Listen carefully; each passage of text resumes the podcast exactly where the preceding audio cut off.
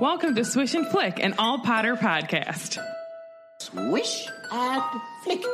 Everyone? Swish and flick. Hello and welcome to episode 242 of Swish and Flick. I'm Tiffany, I'm Megan. And I'm Katie.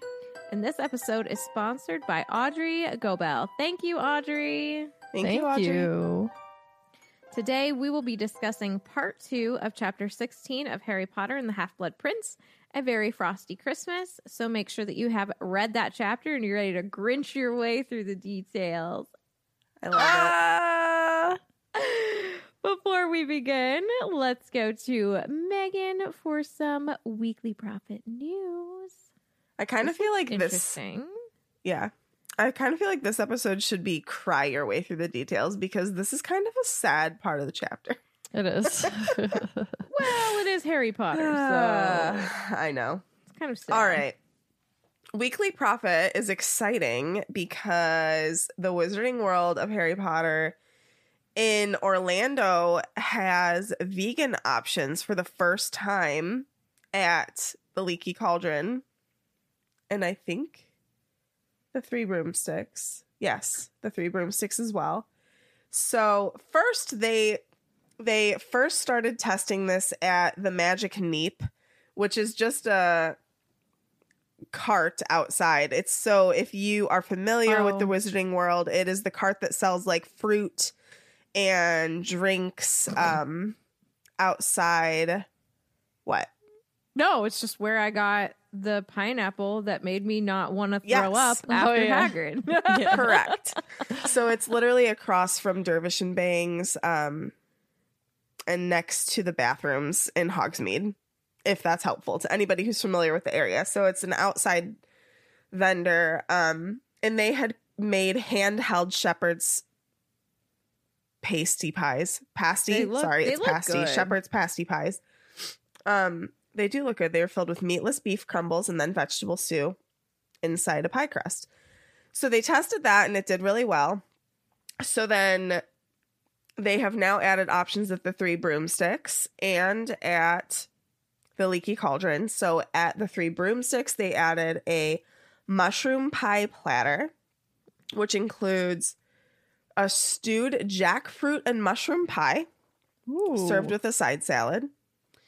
And then at the Leaky Cauldron, there's two options. There's an a vegan version of an Irish stew that is served in I think it's served in their bread bowl or maybe it's just served with bread. Again with the side salad and then a shepherd and then the shepherd pasty pie is also on the menu at the Leaky Cauldron. Um, and it comes, however, it comes with a. This sounds delicious. A creamy stone ground mustard dipping sauce, Ooh. an apple beet salad, and potato wedges. Love I would try all these things. Yeah, they all sound really good. So Katie and I are totally gonna go. We kind of we had plans to go like within the past two weeks, but spring break crowds are here right now, and we realized that upon making that decision, and we were like, we're gonna wait a little bit and then we'll go. But Katie and I are definitely gonna go and try these out and make a vlog about it and like put it on social media for you guys so that you can get so you could see a taste test basically of them. Um so yeah. But it looks really yummy. It does look really good, and I'm. I'm not like a. I don't seek out like vegan options, but like that's something I would totally eat. They didn't do a very good job up until now when it comes to vegan options at the Three Broomsticks or Leaky Cauldron. I remember the Like only thing you could really do salad. yeah, it was like you could order sides. So you could get like a side of vegetables, a side of potato wedges, a salad, and that was really it. If you're vegetarian, you can get a side of mac and cheese. Yeah, yeah. that's it though. So this is awesome, and I'm really glad that they're doing this. And I hope the next push is to offer a vegan butterbeer in the parks because Yes. it's Ugh. really unfortunate that they don't offer that for people. Even though I don't love the vegan Isn't- butterbeer that they made. Isn't it just the bottled? Yes. So It's I hope terrible. that they Straight I up. know, but It's, It's not that awful. great. but it's better than nothing for vegans, and I feel bad. Or at least give the option to not to be able to serve so it without the foam. out. Yeah. That's a whole So. other thing. Like, get over it. Like, the, honestly. the foam is everything to me, but It's I'm so not good. vegan. You know what I mean? Like, Yeah. why haven't we perfected this yet? Or give it, let them have it without. Honestly, the bottled butter beer, I'm sorry, the carbonation makes it disgusting. I don't like it. I don't care for it either. I mean, I'm sure people like it, and kudos to you. I'm glad, I'm happy for you. But like, For I people who don't know anything else, and hated it. It might be very good. For people who have never tried the one at the parks, maybe it's good. Um, but I don't love it.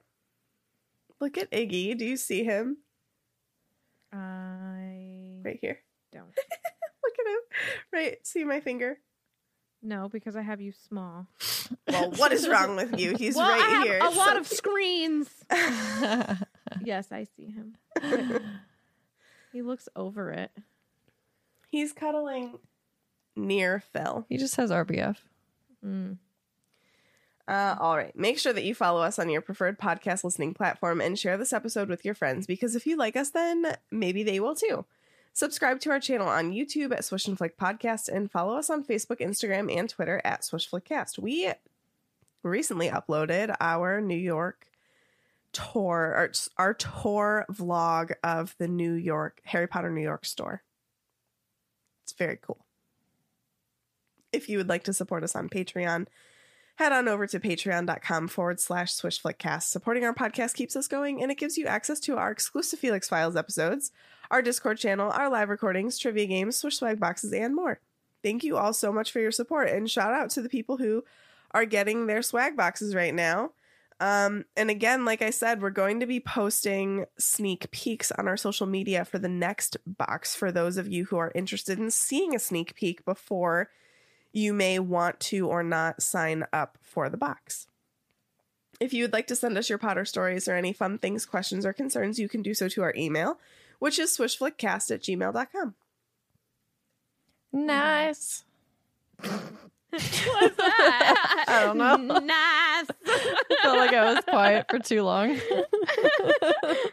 okay, Katie. Okay, Katie. You gotta say something. You gotta say something real cool. It's been too long.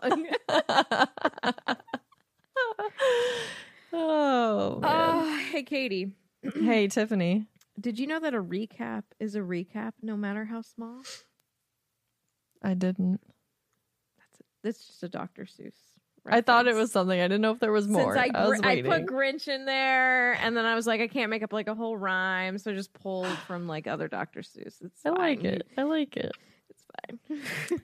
That one didn't need you to cover up the camera. no, it was normal face. Right. Normal speaking face. All right. So, we really all we hope that you all enjoyed our super out of sync singing of God Rest You Merry Hippogriffs because it, it's Christmas time in the Wizarding world. Uh, Harry seems to have finally convinced Ron that Malfoy is absolutely up to something. He can't wait to tell Hermione, I told you so, also. And Harry finally gets his chance to ask Mr. Weasley about raiding Malfoy Manor. Hmm. All right, let's read a summary. Okay. Let's read a summary. Harry spills the deets to Mr. Weasley about Malfoy and Snape. Lupin listens in, and then we get to hear the saddest of sad stories with learning Lupin's story of getting bitten by Fenrir. Mm. Harry then asks about the half blood what? And learns that Levicorpus was ba- big back in Remus's school days. And then we get to experience Christmas morning at the Burrow. Aw, some cute stuff and some really terrible things. Yeah, Mhm. This episode has everything you've ever wanted. truly. Except not our out of sync singing Uh, will not be in this I- episode. you know, Bev texted us today as of this recording and told us that she did her best. Uh, so we, I have She even put some reverb on us. Yeah, I have to. she I have to go. And. I have to go and listen because I know. have I was not like, I trust you. Uh, totally, totally, totally. Thousand trust you. percent. Okay.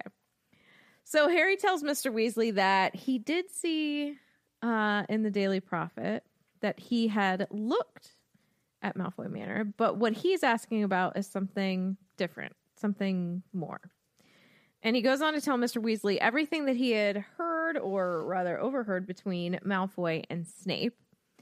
And something that I was thinking about as I was reading this is that I love that Harry has this kind of a relationship with Mr. Weasley because we should be um, telling children that if something is wrong or if they see something or overhear something, then they need to tell an adult. And I don't know if anybody's ever told Harry Potter that, but he felt the need and felt comfortable enough to go to Mr. Weasley time and time again to tell him when something is wrong or when he thinks something is wrong. So I think that Mr. Weasley is a great father figure that he has in his life, and it makes me happy. Totally. Totally. He never like Mr. Weasley never like scoffs at anything Harry brings to him. Yes, he doesn't You make him feel like a child, you know, like less Yeah. than. He Yeah. never makes him feel like what he's going to bring to the table is stupid or far fetched or anything. Like, he's willing to listen. Like, okay, well, why are you bringing this up to me? Even if it mm-hmm. sounds crazy, why? Like, what is going on in your life?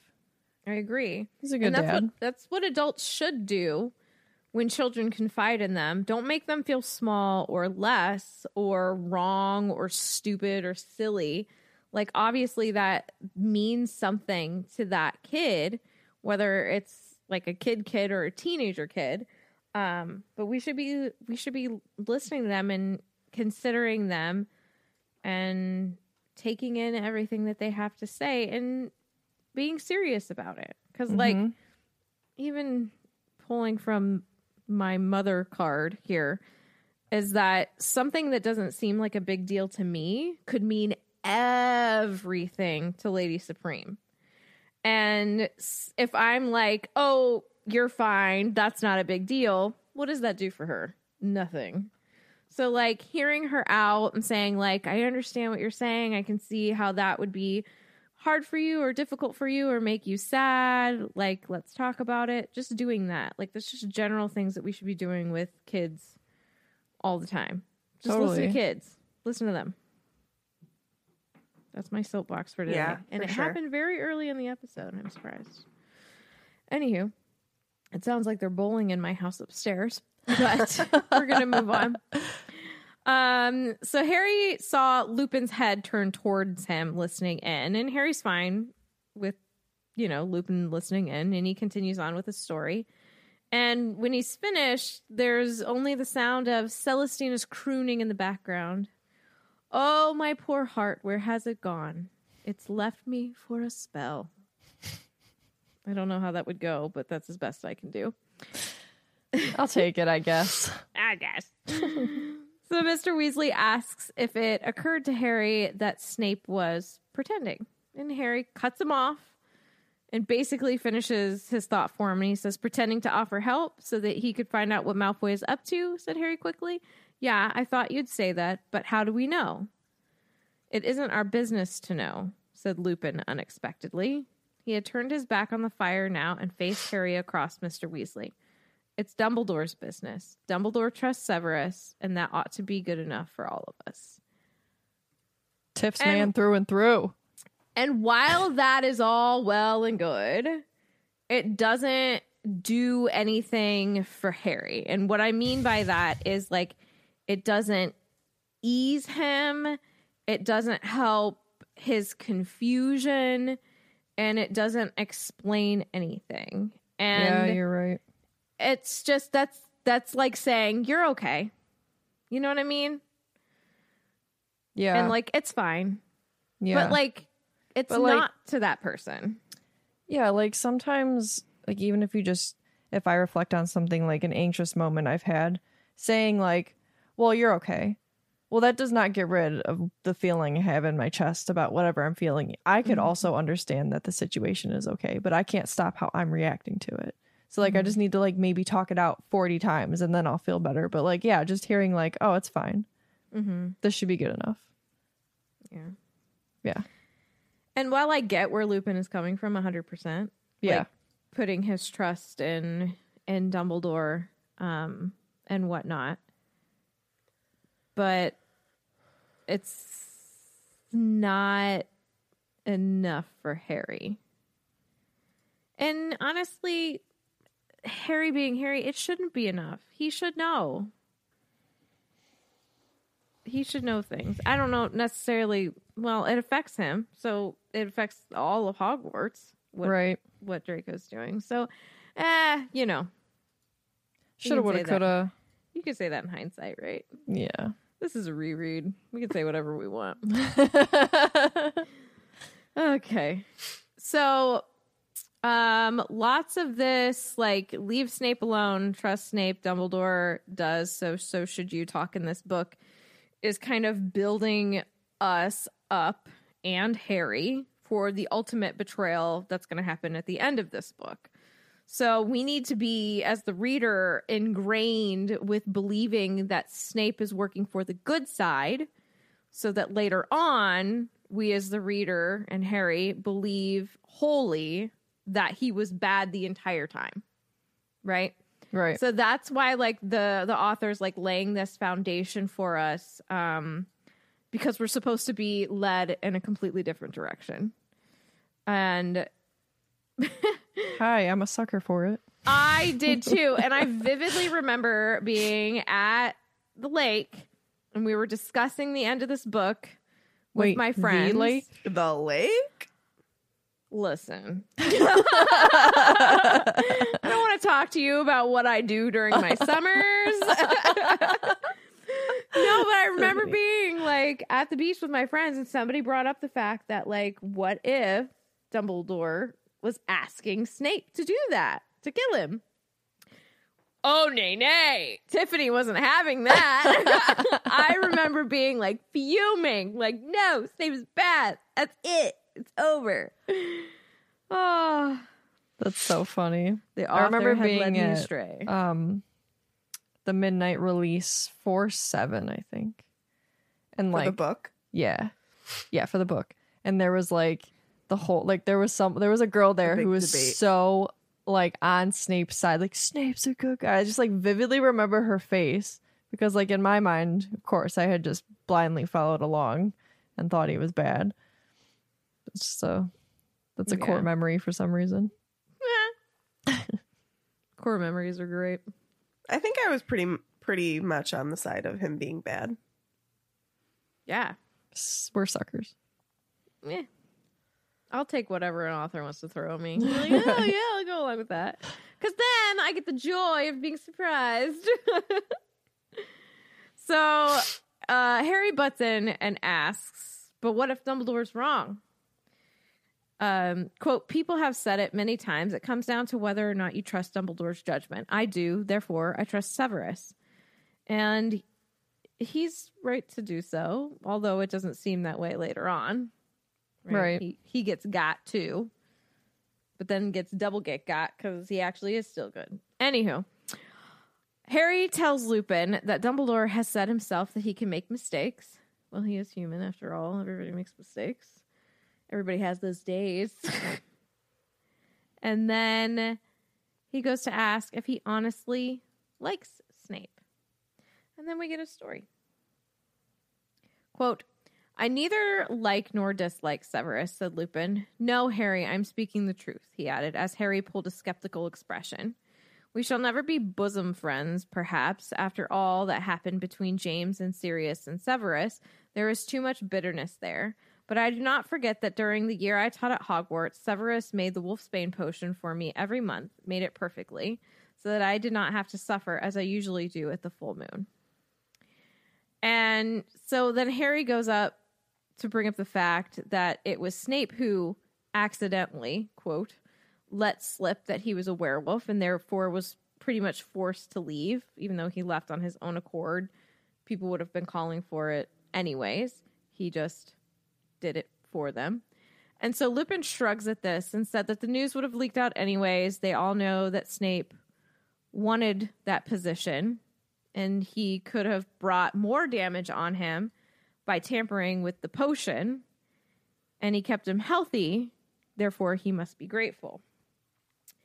Now, I'm going to preface what I say next with an I'm sorry to everybody who um, defends this way of thinking and defends Snape during that whole thing.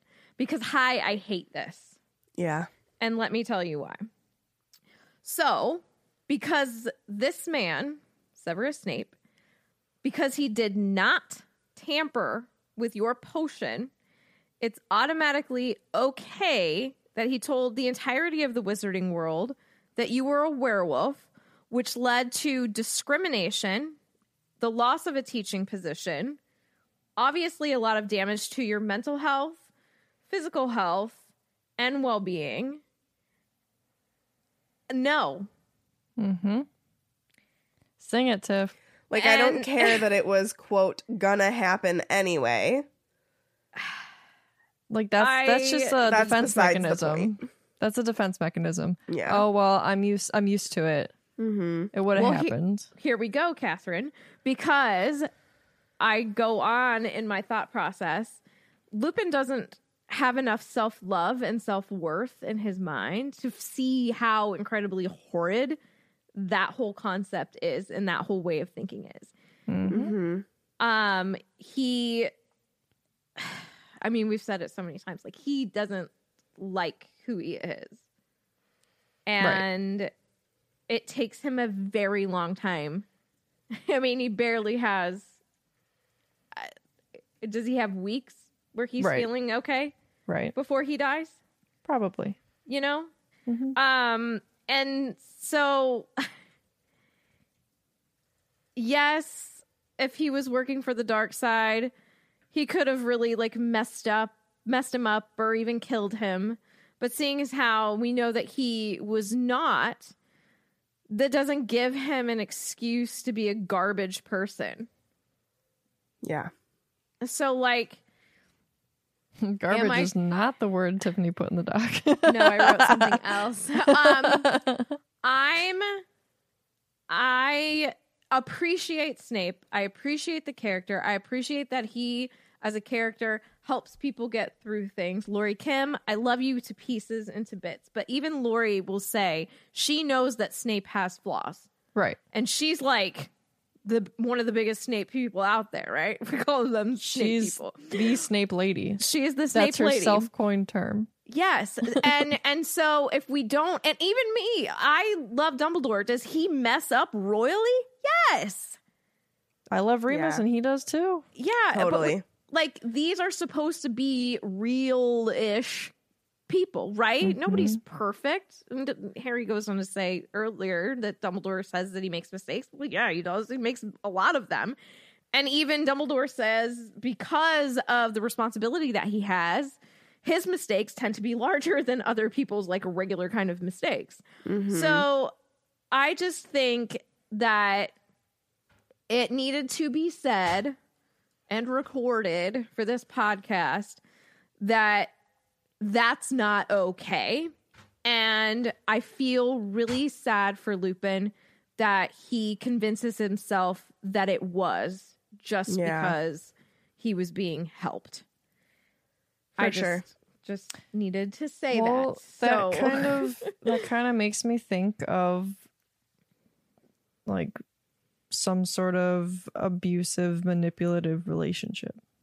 yeah, You I know, can see that. like oh, I'm doing something nice for you, so that means I can Do whatever still make I you want. feel below me. Yeah. Morgan in the chat just said the hmm. Wizarding World social media posted something about Snape and Lily being relationship goals. Huh?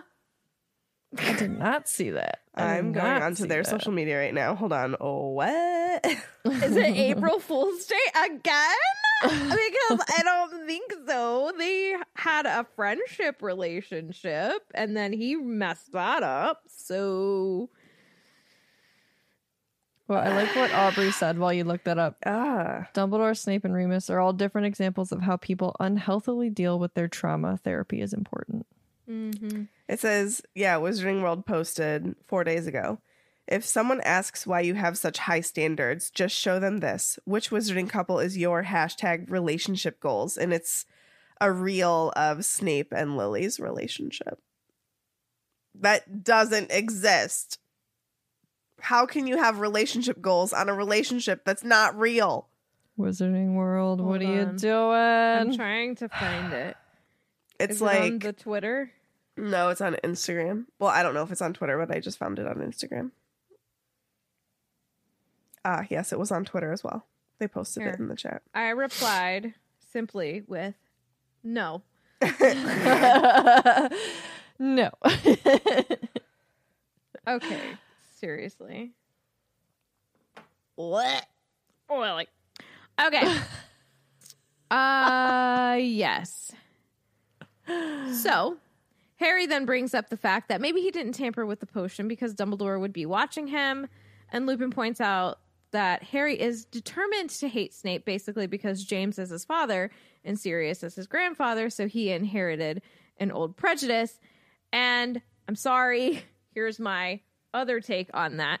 So, um, even if, even if given the relationship that Snape had with James, the relationship that Snape had with Sirius, Snape's treatment of Harry in in, in itself is unacceptable and inexcusable. And that alone, even if Harry had no idea of the backstory, that alone gives Harry these feelings towards Snape as well. right. So, like, if somebody treats you that way as a teacher, as a leader, um, yeah, I would not care for them as well. So, like, that in itself is a reason for Harry not to like him. It doesn't matter what the reasons are that Snape gives for treating. Okay. Wow, you're I don't know on how a to soapbox to that that. Siri wants to chime in on. I'm gonna take her off. I think I'm using too many hand motions. She's like, "What are we talking about? Are you asking me a question?" I don't even know what I was saying. Is Siri a Valley girl? Yeah. I'm listening. Oh, what do you I want am to listening. know? But, like, I don't understand your question. Like, can you repeat that? Like the weather today is probably going to be like really hot. oh my god, are we not in SoCal? Dumb, dumb. There's a Anyways, reason that the watch is set California to listeners. Cupertino. I want to watch. I want to watch Clueless now. oh man, are they talking Clueless? I'm not hating on Valley Girls. Believe No, me. it's just That's probably the most fun. Yeah, it's just the most fun voice for me to do. It makes me think of that role that Emma Watson played in. She did such a good Valley Girl voice. What, What was, was that? that? Movie? Perks of a Wallflower or something. No. I don't No. know what that. I just know that's another movie she's in. That one though, she definitely let her accent slip through when she says Charlie a couple times. Yeah. It's really? pretty funny. Yeah. It's funny. Oh, the Bling. Ring. The Bling Ring. Oh, I don't know what that is. It's a good movie, actually. That is actually. a good movie. Totally forgot about it. Oh gosh. But going back to what I was saying, if Harry didn't know the relationship that Snape had with the Marauders, like he would have still treated Harry that way, which would have given Harry full, you know, permission, if you will, to to not like him. Right. So Right. Anywho. So Lupin tells him to go ahead and tell Dumbledore all of this, but not to expect him to share the same view of the situation or even be surprised by the information because it may have been on his orders that Snape was speaking to Malfoy. Ding ding. And in case you forgot, we still have a romantic song playing in the background. and now you've torn it quite apart. I'll thank you to give back my heart. And our girl Floor, also known as Fleur, does not care for this song nor the artist, and she lets the room know it. Easy it over, said Floor loudly. Thank goodness. What an horrible.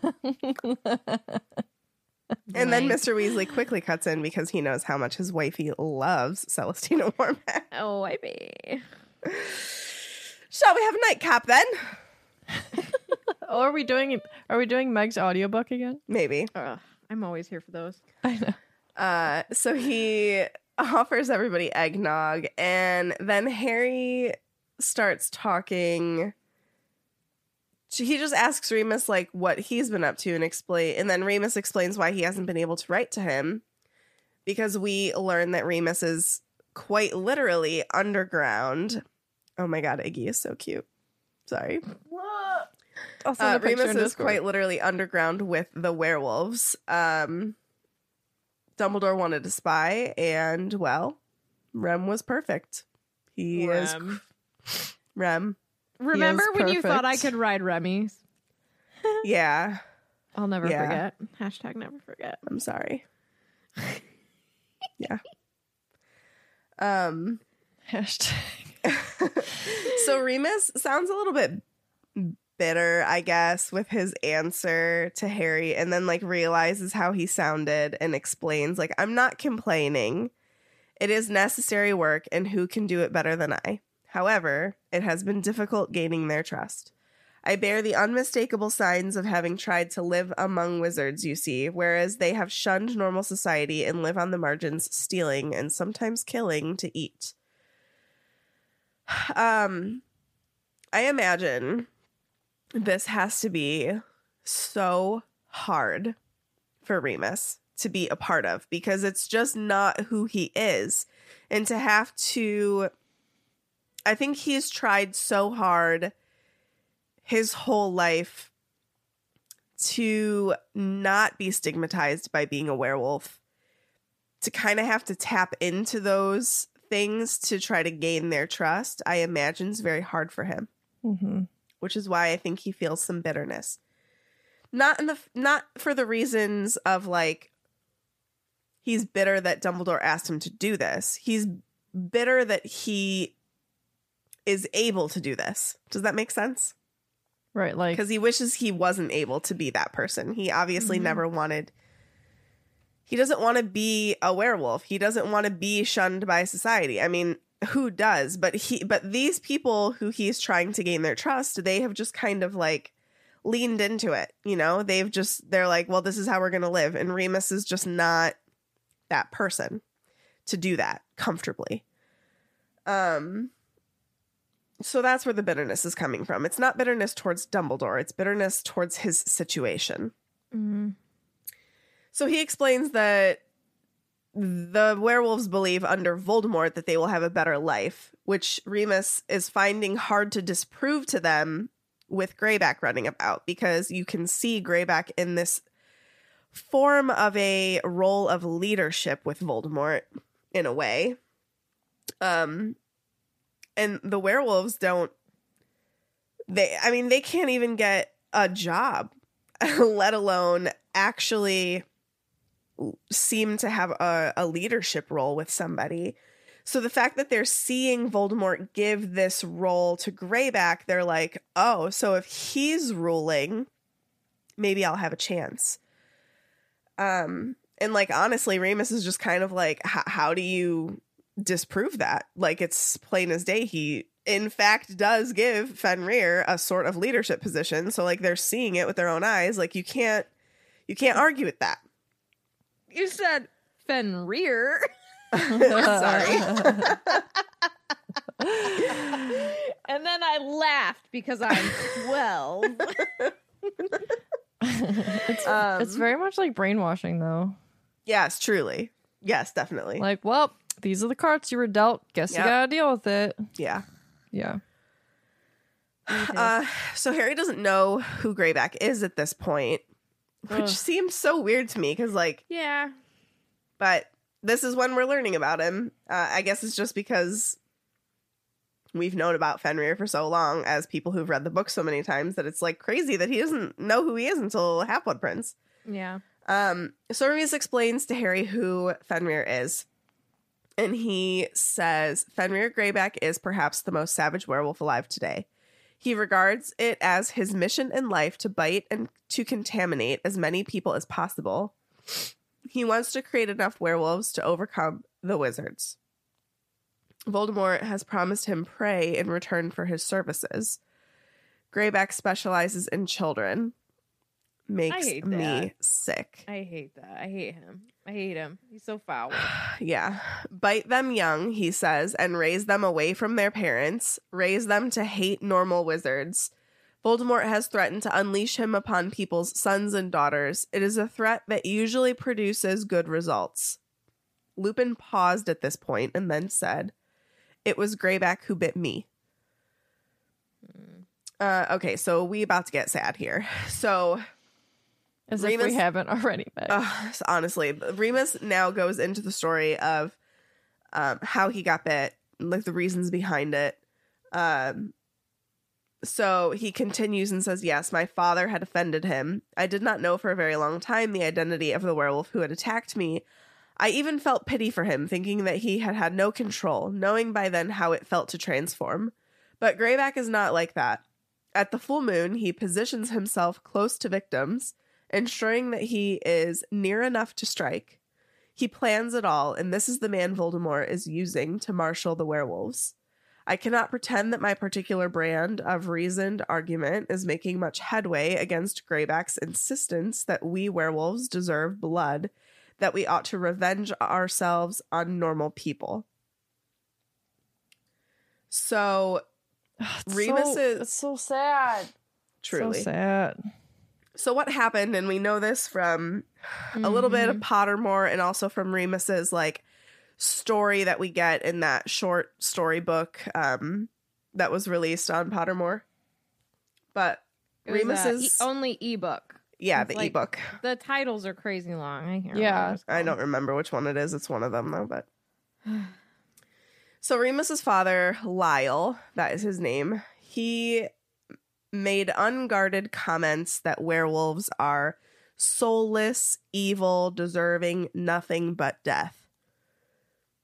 Shortly before Remus's fifth birthday, on the 10th of March, Greyback breaks into Remus's bedroom and bites him.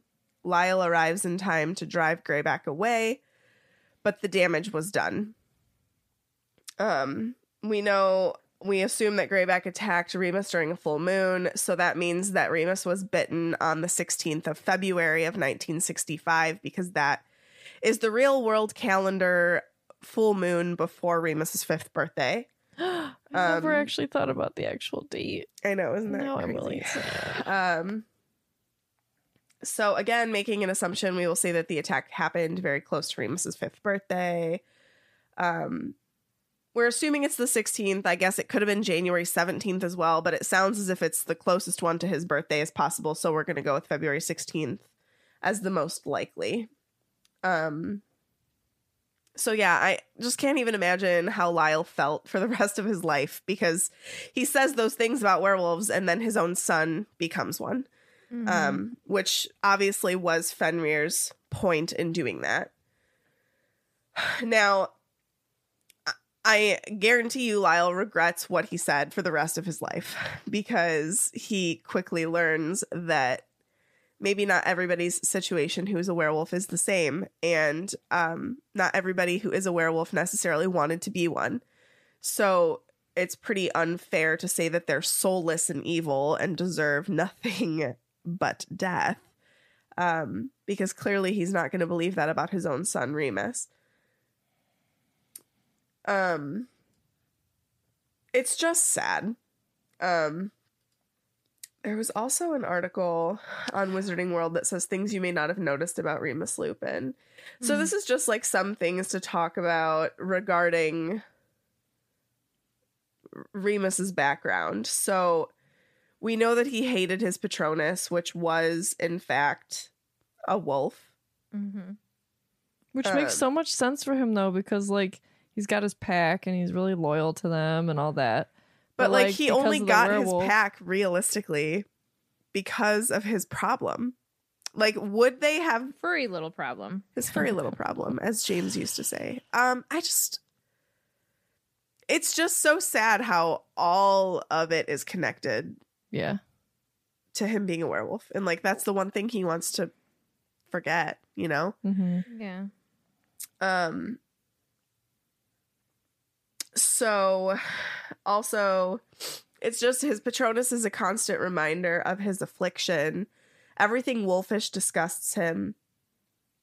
And he often produces a non corporeal Patronus deliberately, especially when others are watching, because he just doesn't want people to know what his Patronus is. Um, he is afraid of the full moon, we know, because of Prisoner of Azkaban and the Boggart. And we also know that thanks to his efforts in the Battle of Hogwarts, even though unfortunately he did not make it through, he was awarded the highest honor that can be bestowed among a witch or wizard the Order of Merlin First Class. He is the first werewolf to ever be given the award, and his tale helped to lift the stigma surrounding the condition. Tail. I know. I thought of Telltale. Telltale. You know, So- something that I just thought of now is like, I think maybe this is a good lesson for. I was thinking immediately, like, of parents who maybe don't want their children to become like come out as gay or something, and then their kid does, and they realize, oh, all the things they've said. gay is just another Well, type of person, He and is my meant kid is now. So Yeah. maybe I, all the things I thought aren't true. he is meant to like i mean lycanthropy is meant to mirror aids Yeah. and hiv Right. Yeah. so it's a really good comparison Yeah. um so harry very fiercely says but you're normal you've just got a a problem and lupin actually bursts out laughing which is like a needed moment i think right now um, and he goes, Sometimes you remind me a lot of James. He called it my quote, furry little problem in company. Many people were under the impression that I owned a badly behaved rabbit. um, and just the mention of James makes Harry excited. And then it also reminds him of something else he wanted to ask Remus about. And he asks if Remus had ever heard of the half blood prince. And Remus just goes, The half blood what? And then goes, There are no wizarding princes, said Lupin, now smiling. Is this a title you're thinking of adopting? I should have thought being the chosen one would be enough. And Harry says, It's nothing to do with me. The Half Blood Prince is someone who used to go to Hogwarts. I've got his old potions book. He wrote spells all over it, spells he invented. One of them was Levicorpus. Oh, good old spell. Um, so then Harry goes on to say that that spell sounds like something that was invented during like the Marauders era time at school. And Remus just kind of like blows it off. He's like, not necessarily. Jinxes go in and out of fashion like everything else, which is kind of hilarious because I'm picturing like bell bottoms coming back in style and all that stuff. Crop and tops. yeah, and you know, even spells do that, which is just kind of cute to me. Um, and he knows what's on Harry's mind without Harry even needing to say it. And he quietly says, James was a pureblood. I promise you, he never asked us to call him Prince. Like, he knows that Harry has it somewhere in the back of his mind. Like, could this Yeah. be my dad? Is this a connection to my parents? And of course, it's not. Um, so then Harry just drops any sort of like, he doesn't beat around the bush. He just says, Was it serious? Was it you? And Remus says, Definitely not. So Harry seems bummed. And he's like, Well, I, you know, the princess just really helped me out a lot in potions class. And Remus asks, Well, how old is the book? And Harry's like, I don't know. I never checked. And Remus says, Well, maybe that's a good clue as to like when this so called prince was at Hogwarts.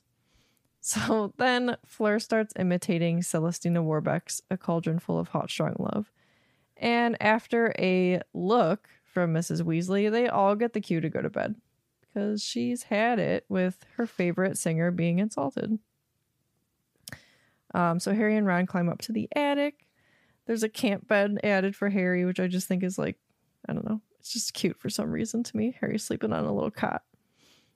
And Ron falls asleep immediately. Anyone who has this power, Meg, I'm looking at you. I'm seriously jealous. That's not fair. Honestly, you make me sick. You and you and Marty. I'm Dude, sorry, I don't know. I could just put my head on the pillow and fall asleep in seconds. you know what My- though? Go ahead, Tiff.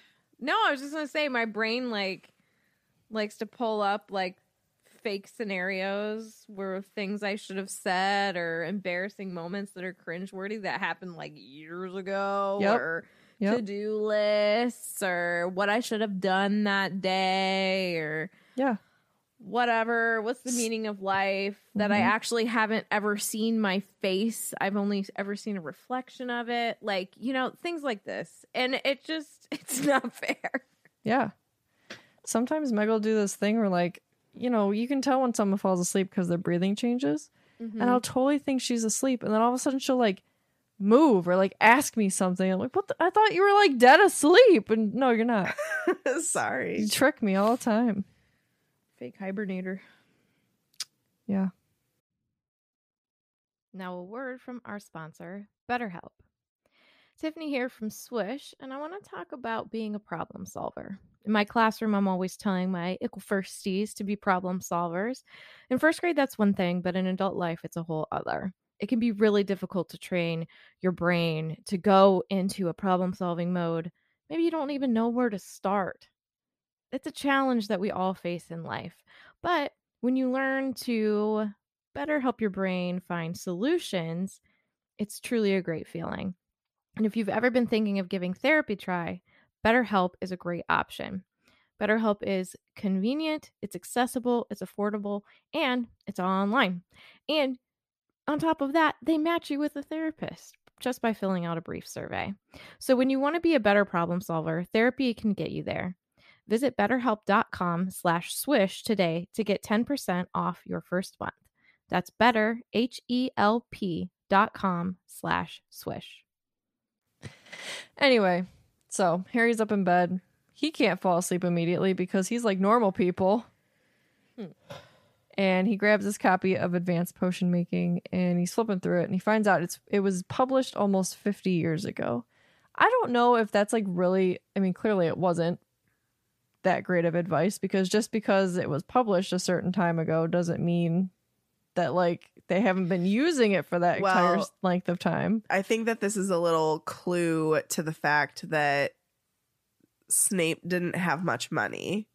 So he had bought an older Ah. book. Interesting. Mm. That's a good point. Mm. I like that, Mike. Um, so it was published almost 50 years ago, and Harry's like, well, like my dad was not at school at that time, so he feels super disappointed. Throws the book back in his trunk. So you gotta stop throwing stuff in your trunk. That's how you break mirrors. That's how things get ruined. You ah. know? And he rolls over, and this is really sad. He rolls over and is thinking of werewolves, Snape, Stan Shunpike, the Half Blood Prince, and he falls into an uneasy sleep full of creeping shadows and cries of bitten children. Excuse me while I go Oh. cry. Gosh. I know, that's super sad. Um, he wakes up with a start because Ron is saying she's got to be joking. So Harry wakes up. There's a stocking at the end of his bed bursting with presents. It's Christmas! Woohoo! But Ron's sitting there bolt upright in his bed. He seems to be looking at some sort of thick gold chain. Let's go. and he sounds revolted, revolted from the book. And he says it's from Lavender. She can't honestly think I'd wear. So dangling from the chain. And I love how it's printed in the book. It's like giant and like it's just like different lettering and in large gold letters. It just says, My sweetheart. Ugh. Cringeworthy. And Harry goes, Nice, classy. You should definitely wear it in front of Fred and George. And Ron says, If you tell them, I, I, I'll. And Harry goes, Stutter at me? Come on, would I? oh, it's so cute. And Ron, like, demands to no one in particular. He's like, How could she think I would wear something like this? And Harry says, Well, think back. Have you ever let it slip that you'd like to go out in the public with the words my sweetheart round your neck? Well, we don't really talk much, said Ron. It's mainly oh snogging, said God. Harry.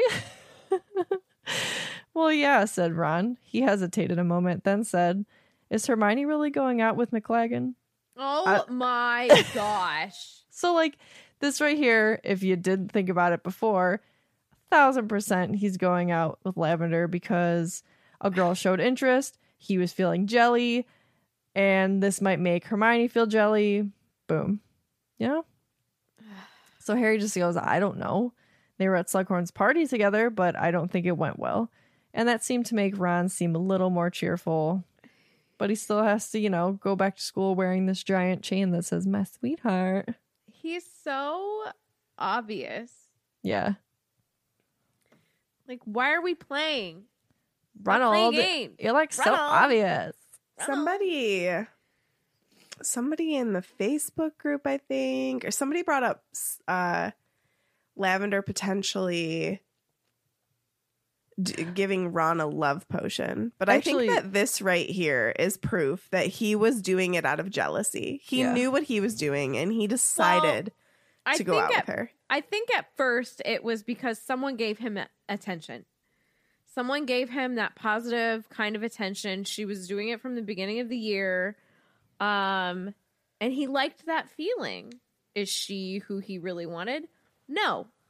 But that's life and dating. so, you know, it's just I think he kept it going because of the latter. Look at that dog. Yep. He's It's a pooch on camera. day, Yeah. So I'm like trying to give him love. He's had a stressful day. bombshell. Yeah. Um, okay. So some of Harry's presents, some super cool, some not super cool. There was a sweater with a large golden snitch hand knitted on it, of course from Mrs. Weasley. There was a large box of Weasley Wizard Wheezes products from the twins. And then there was this slightly damp, moldy smelling package that said to master from Kreacher. The fact that he sent him anything is pretty amazing. I think that's really Mm, kind. That's probably the. It's better than Dursley gifts. I would rather get a Dursley gift than what You pops don't up want in this. moldy stuff. I don't Oh, understand. come on, Katie. It's not moldy stuff. It's not. Um, so Harry's like, Do you think this is safe to open? Like and Harry or Ron comes up with a pretty good point. He's like, It can't be too bad or too dangerous because our mail is still being searched by the ministry. And Harry admits, like, I didn't think of giving Kreacher anything. Do people usually give their house elves Christmas presents? And Ron just says Hermione would. But wait and see what it is before you start to feel guilty. So Harry opens this little grubby package, gives a loud yell, and leaps out of bed because the package contained a large number of maggots. Maggots. Some people enjoy maggots, Katie. Well, I do not. Okay, let me tell you. Maggots are like, I mean, I'm not a bug person. I like ladybugs and dragonflies and like those kind of bugs. That's fine. and I Like- like I like unicorn dragonflies, Right. And I like rainbows. and like I, you know, praying mantis, those are super cool. But like maggots, I saw a video of a me prey queasy. mantis taking on a bird. I saw that. You see that? Yes, Isn't that cool? they're super cool. I like them. I like them too. Say your prayers and be a ninja. They do. but maggots, they just make me kind of want to be sick. Yeah. So- they're gross. Yeah. They're gross. Um, so that now this is Ron's turn to go nice. He's roaring with laughter, very thoughtful. And then Ron said, I'd rather have them than that necklace. uh, so eventually they go downstairs and everyone's wearing their new sweaters to their Christmas lunch, except Fleur, because apparently she doesn't get one, which is kind of sad. Like, oh, hmm she didn't get one. Yeah. Because it says Yeah, it says perhaps it seemed Mrs. Weasley seemed it was a waste of one. Molly Weasley. Yeah. That's uh that's something. That's pointed. That's kind of that's kind of even pretty shocking to me. Even like I don't know, Mrs. Weasley's just such like a mom and like a let's have everyone together and I just I would assume if I didn't read this that she would have made her one anyway just to make her one. I mean even when she was mad at Hermione, she still gave her a tiny little Easter egg, Oh my right? God, I mean that wasn't okay. But I just not defending because that's pointedly unkind. Um she goes hard for the people that she loves, which is commendable, but not always in the best interests of other people's feelings. Um and I know what she's trying to do is just like protect her family from somebody who she thinks is a phony baloney, if you will. And it's just not the case. And it makes me so sad. yeah. But I mean, and and look look at what kind of a traumatic event it takes, and what kind of a conversation has to happen in the hospital wing at the end of this book, in order for their relationship to start to change. Yeah. Yeah. I'm glad it does. I'm glad she stands up for herself and she snatches that like the the the ointment away from her and tells her, you know, what you think that because of these bites he's not going to love me anymore, which is completely not what Mrs. Weasley was thinking. She was thinking the other way around that because of the bites and being werewolf or partial werewolf or having wolfish tendencies that Fleur wasn't going to love Bill anymore and she was completely wrong. Yeah. Um, she Fleur is a very strong woman, and I appreciate her character. Is she a little um without filter from time to time? Sure. Inconsiderate of other people's feelings from time to time? Sure. So is Molly. But Right. like when Fleur does it, I feel like it's not so pointed and purposeful for hurt. Yeah, I hear that. It's more like she's more oblivious to how she might be making someone feel. Which she's doesn't just like necessarily make it okay because Right. we should be aware of what we're Right. doing. agreed. Right. So, like, not trying to defend either one of them here in this situation, but like, I don't know, when you're going out of your way to be unkind to somebody, that makes me really sad. Yeah, I agree. And when you're putting energy towards that, Yeah. Anyway, so that's not nice. But still speaking of Mrs. Weasley, she has on a brand new midnight blue witch's hat. It's glittering with tiny star-like diamonds. She has a hmm. spectacularly golden necklace. And she says, Fred and George gave them to me. Aren't they beautiful? And I think it's George who says, Well, we find we appreciate you more and more, Mum. Now we're washing our own socks. Mm. And I totally understand that because once you start having your own responsibilities, you know, you do miss that kind of stuff. And that's the end of this section. We got another part to this chapter. I know this is a long one. I um especially miss being not that I miss being sick. Don't take this the wrong way. But like when you're sick and having like your mama take care of you and now like I'm the mom. and I was like I need someone to baby me. right. yes. Meg, you're gonna have to use your hands at some point. Nope. I did pull the questions though, so I'm ready for the lightning bolt round. All right, let's go. Okay. Katie K asks, "What is your favorite Arthur moment?" Uh, in chamber when he asks them how the flight in the car went. yes. How'd it go? I mean, that was very wrong, boys. Very wrong indeed. Very wrong. so well done in the, in the movie. I know.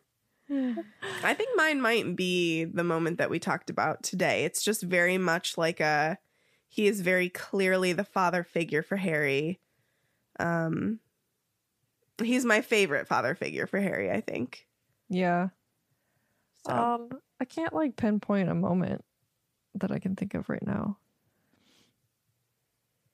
Literally like any interaction with Harry because he just always makes time for him, even though he's not his blood son. Well, Still I treats him of, like his son. like in you love prisoner like when they have that conversation at the leaky cauldron before leaving like he feels it's in harry's best interest to know what he knows and he knows what's going on with sirius black being you know on the lookout for harry Yeah. so like that's a cool moment Right. Next question's from Marguerite. If you were Harry, would you have hugged Lupin? I know I would have. I felt so sad for him. If I, mean- was me, I'd hug him all the time. Yeah. i don't think harry's a hugger but Yeah, tiffany, I agree. tiffany hugs so yeah I agree with that. i'm just saying well he doesn't I also think that would make Remus pretty uncomfortable.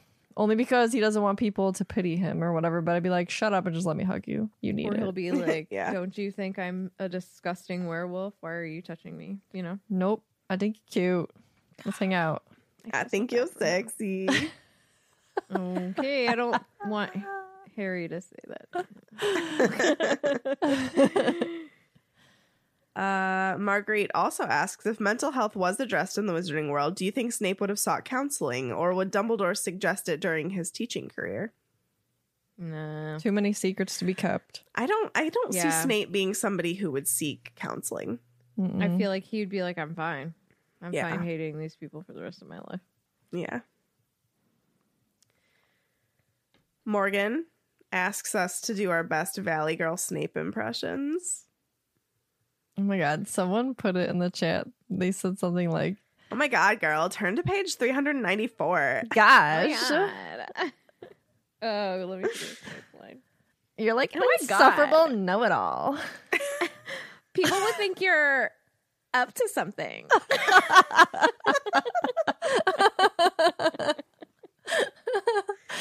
oh man, I'm trying to think of other Like, quotes. quiet your mind, Harry. You're so dumb. What is the spell Which spell? that he uses to go into Harry's mind? I know Protego is the counter spell. Legilimens? Hmm. yeah. Is that what he says? I don't know. Vinny's grounded. You Just should so like everyone knows. control your emotions. oh my god! But like, I'm the Half Blood Prince.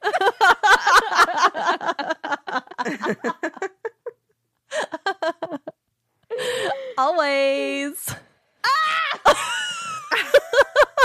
Uh, no. no. this is great. an interesting one. I don't that I would need to re-listen to this episode because I don't remember saying this. And anyway, Peyton says in the Cursed Child episode, you all claimed that Snape was fully redeemed. Do you still feel that way? no. I don't know. I'd have to go back and listen to what I said or thought. yeah, Or... I'm trying to remember what in Cursed Child would make me feel that way. I mean, he has redeeming moments, yes, but like I said earlier, I mean, obviously he makes some critical mistakes that we're going to be talking about. Megan also has said before that she loved him, so you know, Listen, Right. it's changed. Right. Don't look at me like that. I see you peeping at me. Um, but yeah, no, I mean, as a person, I reserve the right to change. uh, so so um, I'm sure we probably all said that running high off of seeing Cursed Child, but like, I don't think words and actions like that are completely unexcusable. oh, Peyton, I trust you. I trust that I said things I don't remember. No, One thousand yeah, no. percent. I fully believe I've said some, some yeah, things I- on this podcast that I probably in the past. I mean, we've been doing this for years, so Right. knowledge and conversation and stuff like our uh, opinions and thoughts change. so. Oh, Marguerite said, and skip ahead maybe like 30 seconds if this is a spoiler. Yeah, She said, I, when I he think like gives his it life. was, yeah, I think it was Yeah. the time travel in the past scene where the kids interact with him. Yeah. I remember that. Yeah. I mean, But that was like an alternate real- reality. It is so- what it, it is. What it is. that like didn't really happen. Stomach didn't really happen. I no, I do think that that definitely does redeem him in some light, but like, it, I just have a hard time with forgiveness of past things that he's done. I wouldn't call it ultimate redemption. If I called it that then, I'm not calling that it was that. that was definitely riding a high. if I said ultimate redemption and like fully redeemed, that right there is Megan in the moment being like, yeah, yeah. And then I think about it and I'm like, real no. man Dude, that's Megan- like Megan in height of passion is incredible. yeah, And then she thinks about it. yeah, and Yeah. then I'll get like a text or a call, or she comes back on the pod saying, "You know, I thought about it, and yeah. yeah. this is why we love you. No. That's I like love your passion." that's like I'll go to like I don't know a concert or something to a band that I'm like mildly interested in. Like I know their hits, and then after the concert, I'm like, I need all their merch. Like, no, you don't. No, you don't. You don't want it next week. You're just caught up in the moment. Yeah, really. Uh, Marguerite asks, "Do you think Dumbledore had any idea how challenging this was for Remus? I mean, he faces such harsh stigma and has self-esteem issues. I want to believe Dumbledore knew the emotional hardships he faced. I personally don't think he had a clue. Uh, someone in the chat earlier said that Dumbledore would have been focused on the greater good and not on sure. someone's past trauma. Yeah, Which I do agree with. so, uh, Even a if he was fan- aware, Werewolf. Are you aware? So being a being a Dumbledore fan, um, was he aware? Probably to the like very like the extent of everything. Maybe not, especially with like the self hate and stuff like that. Maybe he like had just like surface level awareness. Um, would it have mattered in the grand scheme of things? No, because there was a job to be done. Right? He wouldn't have changed anything Yeah. that's just and that's not good for Dumbledore on Dumbledore's part. Like that is another garbage thing that somebody does. Garbage. Garbage.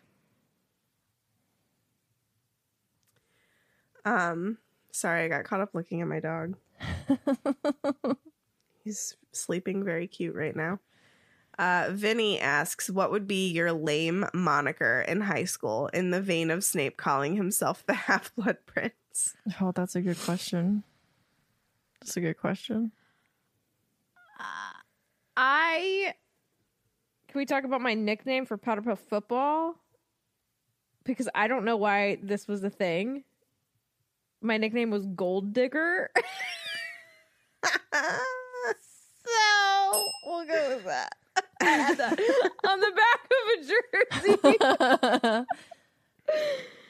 oh man, I don't know. I'm trying to tap into my high school mind. uh, Katie, yours was Percy. No, Yeah. I didn't give myself that title. Still, Katie was called Percy in high school, and then in my small group of friends, there were two Megans, so I was called Gerard. Yeah, I called her Rard. Yeah. you guys are so amazing. We were Rard and Percy. Okay. Meg, can we just like erase certain parts of our past from people's minds? Dude, we were I take you, It's. Rard, to be my Lollywood. Rard. And you want to know why? It's because I dressed up as Gerard Way for Halloween that year. So I was called Gerard. Yeah, that's the day we met. Yeah. Hot stuff. Mm-hmm. Kim asks, Do you think Ron got Lavender a gift? If yes, what was it?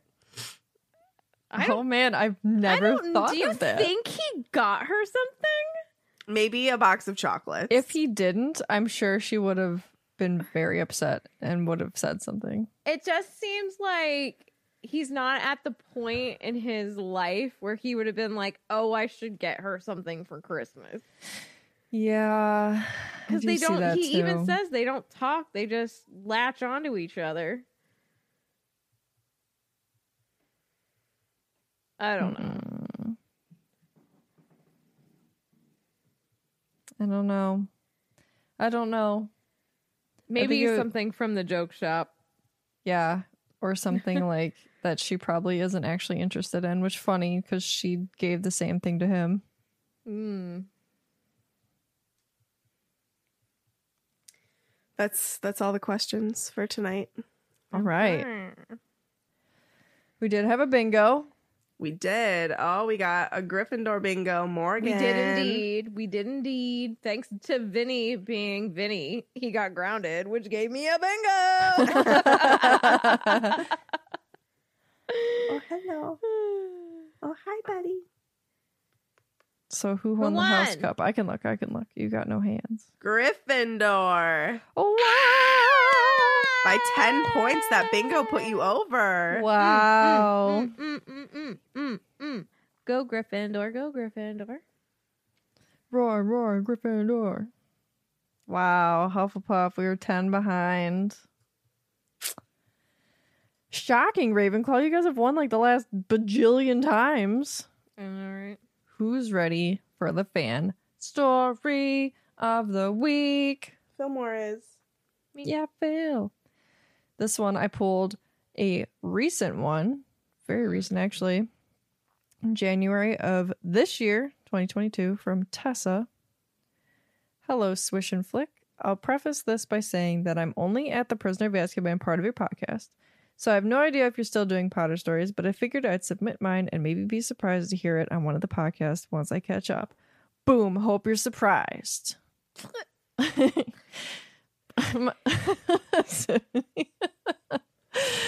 My- Potter story begins when I was 10 years old. My family was very anti Potter. I didn't know much about it, just that my parents said it was about witchcraft and I wouldn't be allowed to read it. That never really bothered me until the moment I came face to face with the first book at my public library. It was like time froze. I had to read it. Luckily, I had my own library card and I snuck the Philosopher's Stone into my book haul without my mom noticing. I was so excited to read it, but had to do it carefully, so I hid it under my bed. Before I got a chance to begin, my dad discovered it. I got a long lecture and the book was whisked away from me. I wasn't too devastated because I wasn't that far in, but it was definitely a disappointment. A while later, my dad came to me, looking very sheepish. He held out the book and said, This book is incredible. You have to read it. What? Plot twist. Seriously? now that I had the green light, I began the first book and never for a second lost momentum. I grew up with the characters and experienced my heartbreaks, big decisions, hard goodbyes, beautiful reunions, and other challenges alongside them. I went to all of the premieres, the Cursed Child book release, any Harry Potter trivia event I could find. My dad even took our family to Universal Studios, where my wand chose me. Yes. Hmm. I've returned twice since, and the experience is never any less magical. When I was in college, I had the opportunity to study abroad. Of course, I went to London. I spent a semester traveling around Great Britain, discovering every, Harry Potter filming location, riding the Hogwarts Express, and even taking broomstick flying lessons at the real Hogwarts courtyard from the first two movies. I even took an 11 o'clock train from King- King's Cross to Scotland just to tie the whole experience up with a red ribbon. But I didn't just live the hap- happy and magical parts of the story. I also grew up experiencing the characters, experiencing what the characters experienced and feeling a lot of the same hurts. Many times I've been Harry, feeling set apart, left out, or with the weight of the world on my shoulders. I've been Hermione, who was teased for being brainy and enthusiastic. I've been Sirius, who was painted as something he wasn't, and I've certainly been Neville. Just as I've found parts of myself in every character, even Aunt Petunia, yuck. I've also met every character in some way, shape, or form. Luna's Lunas who have challenged me, Rons who have stuck with me until the end, Dumbledores who have guided me imperfectly, Lupins who have taught me and cared for me. Now I'm a middle school teacher, middle school English teacher, and I'm hoping, oh my god, and I'm finding myself feeling like a McGonagall facing a great many Umbridges. Tiffany, mm-hmm. I relate to you so deeply because as a teacher, I'm sure you are one of few people who can truly understand what I mean when I say that I'm also a Gryffindor like you, and the current culture of education makes me crave a Dumbledore's army so desperately. Mm. When things get hard, I remember teachers like McGonagall, Flitwick, and Sprout who stuck it through, even in the worst of administrations and political regimes. I support all teachers who choose to leave the profession because it is toxic and abusive to no end, but because of Potter, I feel empowered to continue my calling. I love the depth of your podcast and I love crawling into these pages deeper and deeper with you four. Thank you. Love Tessa. Wow. You know what? You know what, Tessa? Yes. Yes. Uh you know, and that's funny that they wrote this because I never really thought about the political climate and Potter and the political climate right now. Um and teachers. Uh yeah. That's kind of crazy because we have not to diminish anywhere from your story, but like we have uh Ohio's own version of the the don't say gay um bill coming down the pipe and it's garbage. It's crap. I hate it. Yeah. Gay, gay, gay, gay, gay, gay, gay. Yep. So I just yeah, that's a really good point. Like that does make me kind of want to keep fighting fighting on. I also really love how you like you described how you have felt like characters and how you have met characters. That was really cool. It's a very good story. I can tell Yeah. that you're an English teacher. Yes. Also floored by your dad. yeah. What? That's like out of left. That's not what I thought was gonna happen. I thought you were gonna like sneak read it at school or something. right? Like like Harry practicing Right. under the Right. covers. Yeah. Yeah. Oh man. But I really I really, really enjoyed your story. Really do. And thank you Props. for all your hard work in teaching. Yeah. And props to your dad for being able to say, Hey, I was wrong. You should read this. Yeah. That's pretty cool. That is really cool. People should always be willing to admit when they got something wrong. Yeah, it's it's hard, but It is hard. gotta do it, man. Yes. All right. So I did pick out a joke, and then someone also. Oh, I found it. Okay, good. So I have two jokes. One's not Potter related, but I'll explain after I do the Potter one. But Tessa, thank you for your story. Yes. My brain is everywhere. Try and follow. Okay. How much does it cost to ride the Hogwarts Express? Nothing, Katie. No, it costs nine and three quarters. Oh. And then Good one. Dad. someone someone uh Taryn Dunn in Swisher support posted tagged me in a joke. They said I've got a joke for you. How does a cat make dessert?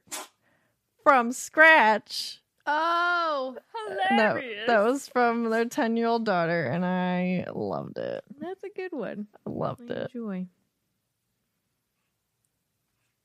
That's all I got.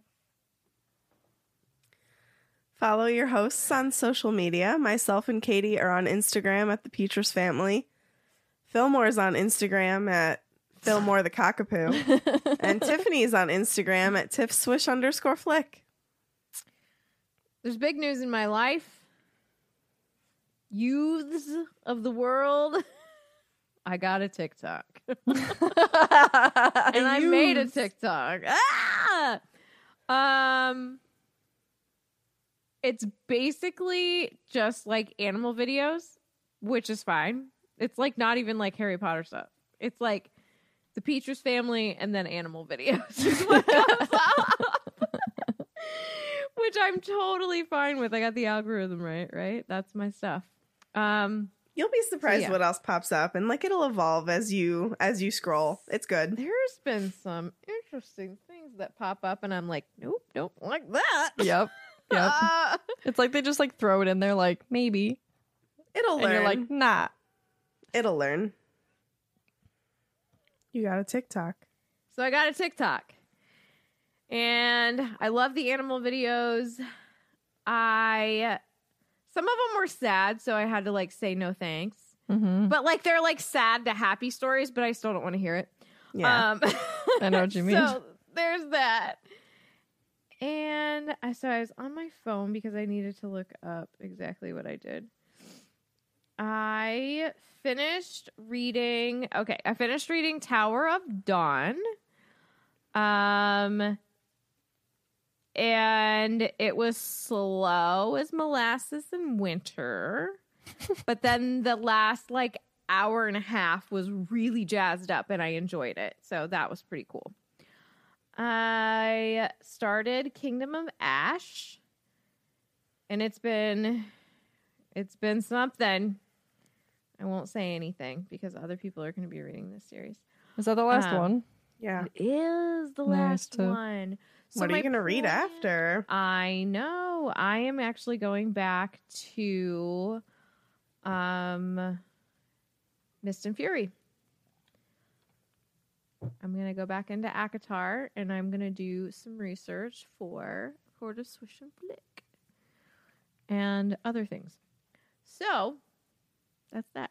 That's what I'm reading. I started I had to do a new profile because I didn't want to like override my Breath of the Wild game because I got all the shrines. But I started Breath of the Wild over on a new profile and I've been having so much fun. And Alana has been cheering me on and she talks to Link and she's like, Hey, Link, can you go find me some apples? Thanks for the acorn and like stuff like that. So, like, when I play, she's like kind of playing along with me, which has been a whole lot of fun. I was able to see some friends a lot recently. So I got to see Carly, and that was awesome. I was a busy bee today. Baby is growing like a little weed, size of a cantaloupe this week, or a platypus Ooh. I like that.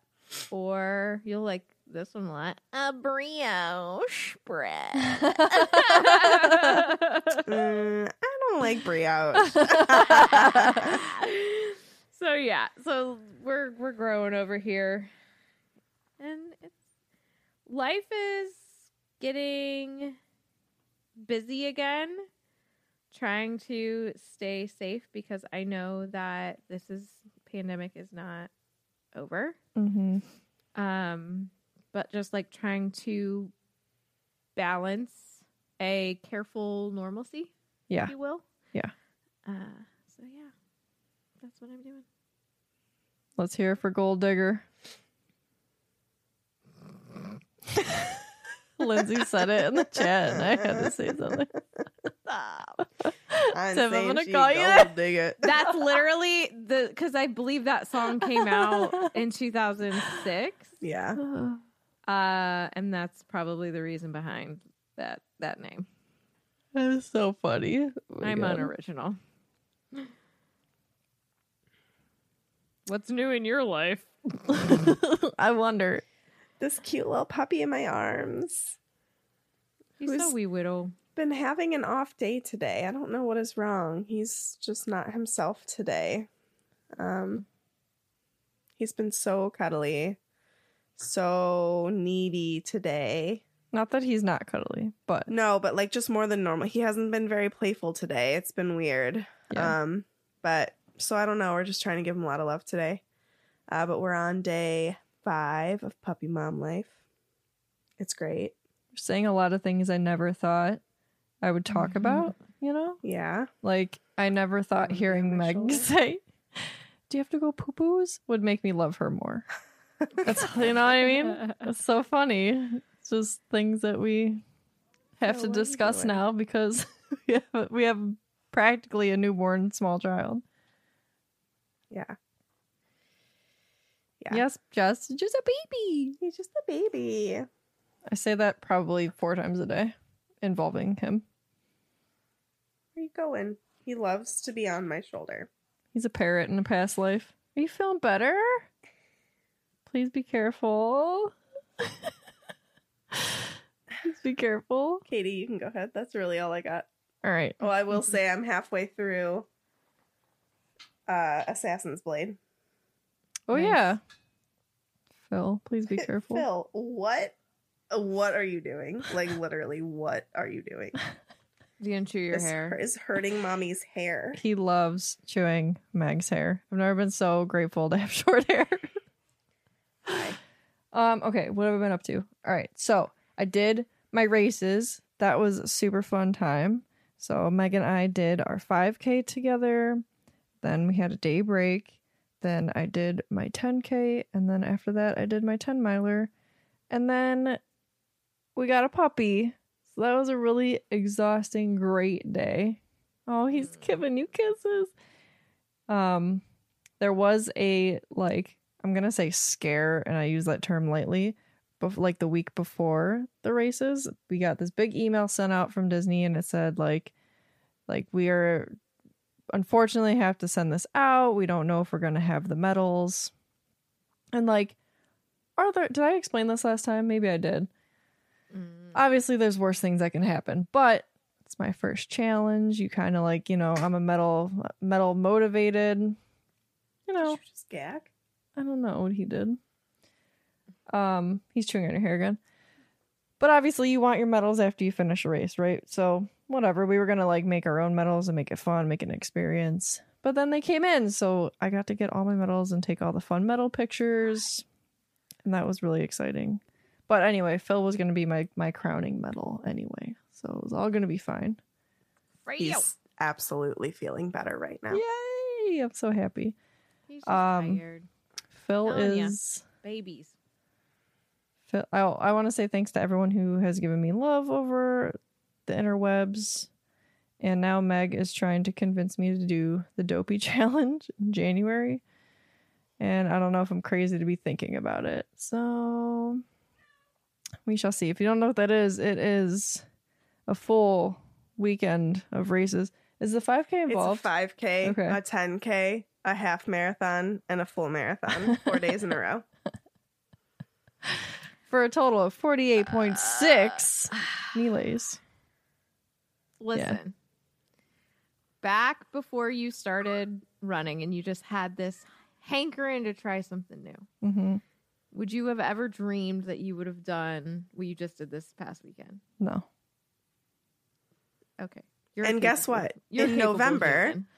In November, she's already signed up to do the two course challenge and the 5K for Wine and Dine. So she'll be doing a 5K, a 10K, and a half. I You're think capable. you're completely capable. Thanks, friends. It's a mental game more I than mean- It really is. honest to the Lord, and kudos to you. I was telling Megan earlier, like, I don't understand runners. That's not me. Like, that's, do I wish I could do that? Yes. I'm not an endurance, longevity, not longevity, but like A distance runner. Distance runner. by any stretch of the imagination. Not at all. Even doing, even like holding certain moves for a long time, like my body's like, no, we need to be grooving through this. Like we need to do this and be done, right? I envy people like you who can do that because you're one of those athletes that can do both. Like you're you're great at lifting and you have the endurance to to run and you can keep that up. And that's admirable and I I envy that. Like that's amazing. Thanks, Tiff. Push yourself. You can do this. If you want to do this, you can 100% do this. Your body like- will take you there. Thanks, Tiff. Thanks, Meg. Thanks, internet friends. I literally like I think after the challenge, I was like, no, I literally have no desire to do a marathon, a full marathon, and I have no desire to do a dopey. And then today, like, what am I talking about? What am I talking about? Maybe you'll get another puppy. Well, here's the thing though. Here's the thing though. Like, I'm not gonna lie, Disney knows what they're doing because they come up with these themes that get you so excited and make you want to do something that you never thought that you could do. Like, Yep. they just dropped the theme for and and also this coming marathon weekend is the 30th anniversary of the Run Disney Marathon weekend. So it's like a it's a big anniversary weekend for them. So they mm-hmm. went all out with a theme and they're doing which this disgusts me that 90s is retro. But it's called the 90s retro weekend. Go look it up though. God, it No. looks so but it looks so cool. It looks so cool. And I was like, they said in the description as well that they were going to bring what i- what was the word Iconic. they iconic characters. So iconic hmm. characters from the 90s to me would be That's like a lot. Chip and Dale Rescue Rangers, Powerline. Powerline, Max and Goofy, Mhm. Darkwing Duck. Like y- you guys better bring it. You better do what you are saying. Give, give me TaleSpin Baloo. Like you better. I feel like '90s Disney just hit different. Yeah. like that was what? What do they call that? As far as the movies The go, renaissance The of renaissance of Disney. Yep. Yeah. I mean the It was 90s just was the hit renaissance. hit. Yeah. yeah, As KDK said, the 90s were like 10 years ago, right? totally. Mhm, mhm, mhm. My So anyway, it sounds so cool. The theming is amazing. The the they released like images of each race of like what the theme's gonna look like. Thank you, Katie, for dropping it in Discord. It just looks so fun. looks freaking It looks incredible. so fun, so nostalgic, so cool. Catherine, It makes me even want to try to at least do a 10k. So. you So could do that. You could do it. I think I'm gonna do it. Do it. Do it. Commit. Say it on the podcast, and then it has to be true. I'm doing the 10k for marathon weekend. Wow. Do you have anything to say? I'm scared. Hmm? Katie, I'm scared. Katie. Do you have anything that you would like to say? I'm You don't thinking of doing the dopey challenge. in I love 2023. that you added the word thinking. Okay, we'll accept it. We'll accept it for now. We'll take it. Okay. You already will have friends who are gonna do it too. That's great motivation. That's true. well. That's true. We'll let you sit on that though. We don't want to pressure you. Pressure, pressure, pressure, pressure. Well, your pressure. wife will pressure you. I will, however, be easy on you. I just know she can do it. Aww. Well, yeah, she can. Of course, she can. Of course. Oh my goodness. Well, hopefully by the next recording, Katie will drop the word thinking and just say that she's going to be doing the dopey. Dude, it's All presented right. by And State here's the thing, Farm. guys. Jake from State Farm might Jake be from there. State Farm could be there. I want to let everybody know that if we do get Katie to do, no, you're not chewing my cord. Mm-mm-mm-mm-mm. No, no, no. I'm just glad he's feeling better. If we do get Katie to do the Dopey Challenge, we will be fundraising for it through American Cancer Society. So, my friends, if you want Katie to do this, please consider donating to our fundraiser whenever we do it. So, I'm just putting that out there. Laying it all thick. Yeah. Two C's. two C's. And like, what a better excuse to do it than to fundraise for American Cancer Society? Mike's giving me eyes. I'm just saying. You're not wrong. It's going to be awesome. I also told Oh, her. wow. I also told her this is another motivator. I said, if you decide to do Dopey, we should do the Disney cruise the week after the marathon weekend, and then she can get the Castaway Cay Challenge as well and do the 5K on the island, and you get a challenge medal. Friends, something This about a challenge just like good. hits me where I just like want to do it. That means that you would come out of marathon weekend with eight medals That's freaking crazy. And a Great. cruise. and a cruise. and a cruise. That could be, that's your medal. Freaking. Should I, So, if I do it, should I dress like Jake from State Farm? and Yes, for one my of them. khakis. Yeah, do the 5K that way. No, I want you to be Powerline. Oh my god, if you do this, we are going. We are doing costumes. I will help you. I'll Heck make all of them. Katie and I are going to do the 10K together and we're going to run as Chip 'n Dale because it's Chip 'n Dale themed. Just making plans on the internet right now. and I'm gonna be Dale because I'm I, li- I'm dopey. I told her we should be Chip 'n Dale Rescue Rangers for the race. Right. Yeah. Even though Katie didn't like that show. She's not worthy. Mommy. I know, Whatever. Tiff. I know. You make me want to puke. Okay, we gotta stop this. Okay. But yes, we will get an update from you next week. All right. This is for Potter and puppies, but also for soapboxes and supporting each other. I love that. that concludes this week's episode. Thank you so much for listening, and don't let the muggles get you down. Amazing. Just my boys. Feel better. Are you gonna be up all night now? Oh boy. Probably. Oh. Oh. Oh. Oh.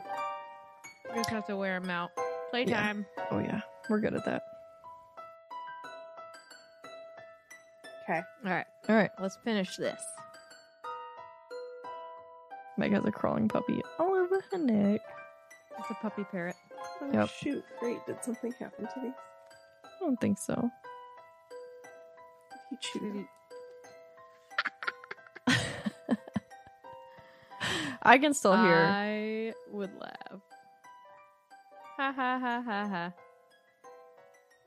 This is what Teddy just typed. He typed oi. Oi. Bye, Swishers. When you need mealtime inspiration, it's worth shopping Kroger, where you'll find over 30,000 mouthwatering choices that excite your inner foodie. And no matter what tasty choice you make, you'll enjoy our everyday low prices, plus extra ways to save, like digital coupons worth over $600 each week. You can also save up to $1 off per gallon at the pump with fuel points. More savings and more inspiring flavors make shopping Kroger worth it every time. Kroger, fresh for everyone. Fuel restrictions apply.